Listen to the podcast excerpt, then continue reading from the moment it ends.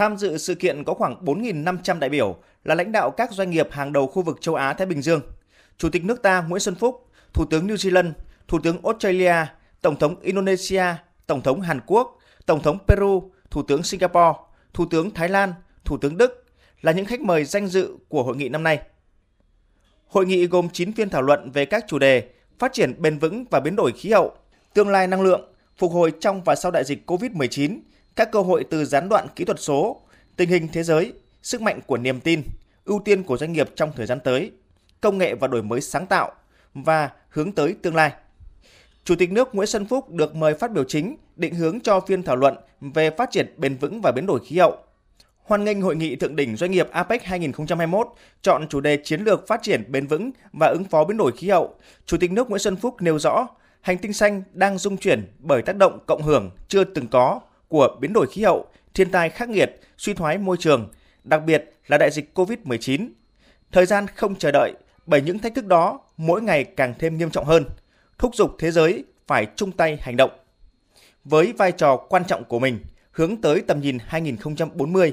các nhà lãnh đạo a pếc đang đoàn kết vượt qua mọi khác biệt, đi đầu dẫn dắt các nỗ lực hợp tác nhanh hơn, mạnh mẽ hơn, để vượt lên trước những tiếng chuông cảnh báo, thách thức, rủi ro, giữ gìn môi trường sống an nhiên, phát triển bền vững.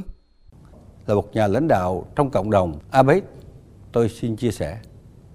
ứng phó biến đổi khí hậu là trách nhiệm chung của tất cả quốc gia, các nền kinh tế,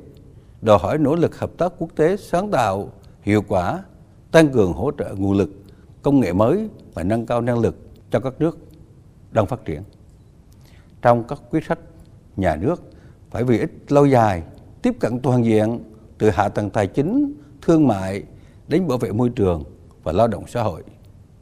Trong vai trò dẫn dắt, nhà nước không làm thay các chủ thể trong xã hội mà khuyến khích tạo dựng thể chế lợi ích phù hợp để huy động nguồn lực từ các doanh nghiệp, người dân, phát huy các dự án công tư cho tăng trưởng xanh. Để thực hiện các mục tiêu tăng trưởng phát triển xanh, bền vững, Chủ tịch nước Nguyễn Xuân Phúc nhấn mạnh đến vai trò của doanh nghiệp.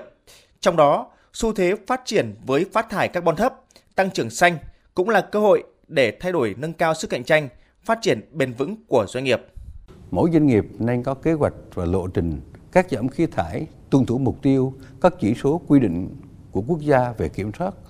mức phát thải khí nhà kính, tiêu hao năng lượng, xanh hóa các ngành kinh tế, lối sống và tiêu dùng. Thứ hai, hãy đầu tư cho tương lai khi hướng vào các dự án năng lượng sạch, phát triển công nghệ mới với giá trị xanh ngày càng cao, xây dựng nền nông nghiệp xanh thông minh, hình thành các chuỗi cung ứng xanh và khuyến khích thay đổi hành vi thân thiện với môi trường của người tiêu dùng. Cuối cùng, Hội đồng Tư vấn Kinh doanh a pếc nên xây dựng bộ hướng dẫn thúc đẩy kinh doanh bền vững a pếc với trọng tâm là doanh nghiệp vừa và nhỏ. Cho biết Việt Nam thuộc nhóm các quốc gia chịu tác động nặng nề nhất với biến đổi khí hậu, nước biển dâng. Chủ tịch nước Nguyễn Xuân Phúc nhấn mạnh, Việt Nam cam kết hành động quyết liệt để chuyển đổi mô hình kinh tế sang tăng trưởng xanh và ứng phó toàn diện với biến đổi khí hậu. Tại hội nghị cốp hai mươi sáu, Việt Nam đã mạnh mẽ cam kết đến năm hai nghìn không trăm năm mươi đạt cân bằng phát thải, tức phát thải ròng bằng không, nâng tỷ lệ năng lượng tái tạo lên trên ba mươi phần trăm trong tổng nguồn cung năng lượng sơ cấp và tỷ lệ che phủ rừng ổn định ở mức bốn mươi ba phần trăm.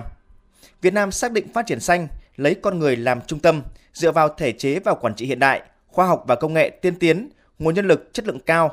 và mong muốn hợp tác với các thành viên a pếc, các doanh nghiệp và đối tác quốc tế để thực hiện thành công quá trình này. Bên cạnh việc tiếp tục cải thiện môi trường đầu tư kinh doanh, Việt Nam cũng xây dựng cơ chế ưu đãi cho các doanh nghiệp nắm bắt cơ hội tham gia cung ứng sản phẩm và dịch vụ xanh, hoàn thiện thể chế, chính sách về phát triển các doanh nghiệp xanh, đổi mới sáng tạo các khu công nghiệp sinh thái. Những chính sách này cùng với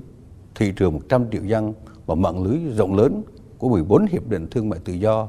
đã tham gia là cơ hội, điều kiện thuận lợi để các nhà đầu tư quốc tế đến với Việt Nam để cùng hợp tác, cùng chia sẻ lợi ích và phát triển bền vững.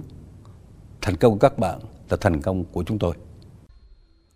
Theo chương trình, vào chiều tối nay, Chủ tịch nước ta Nguyễn Xuân Phúc sẽ dự đối thoại giữa lãnh đạo các nền kinh tế a pếc với Hội đồng Tư vấn Kinh doanh a pếc. Ngày mai, Chủ tịch nước tham dự Hội nghị các nhà lãnh đạo kinh tế châu Á-Thái Bình Dương lần thứ hai mươi tám.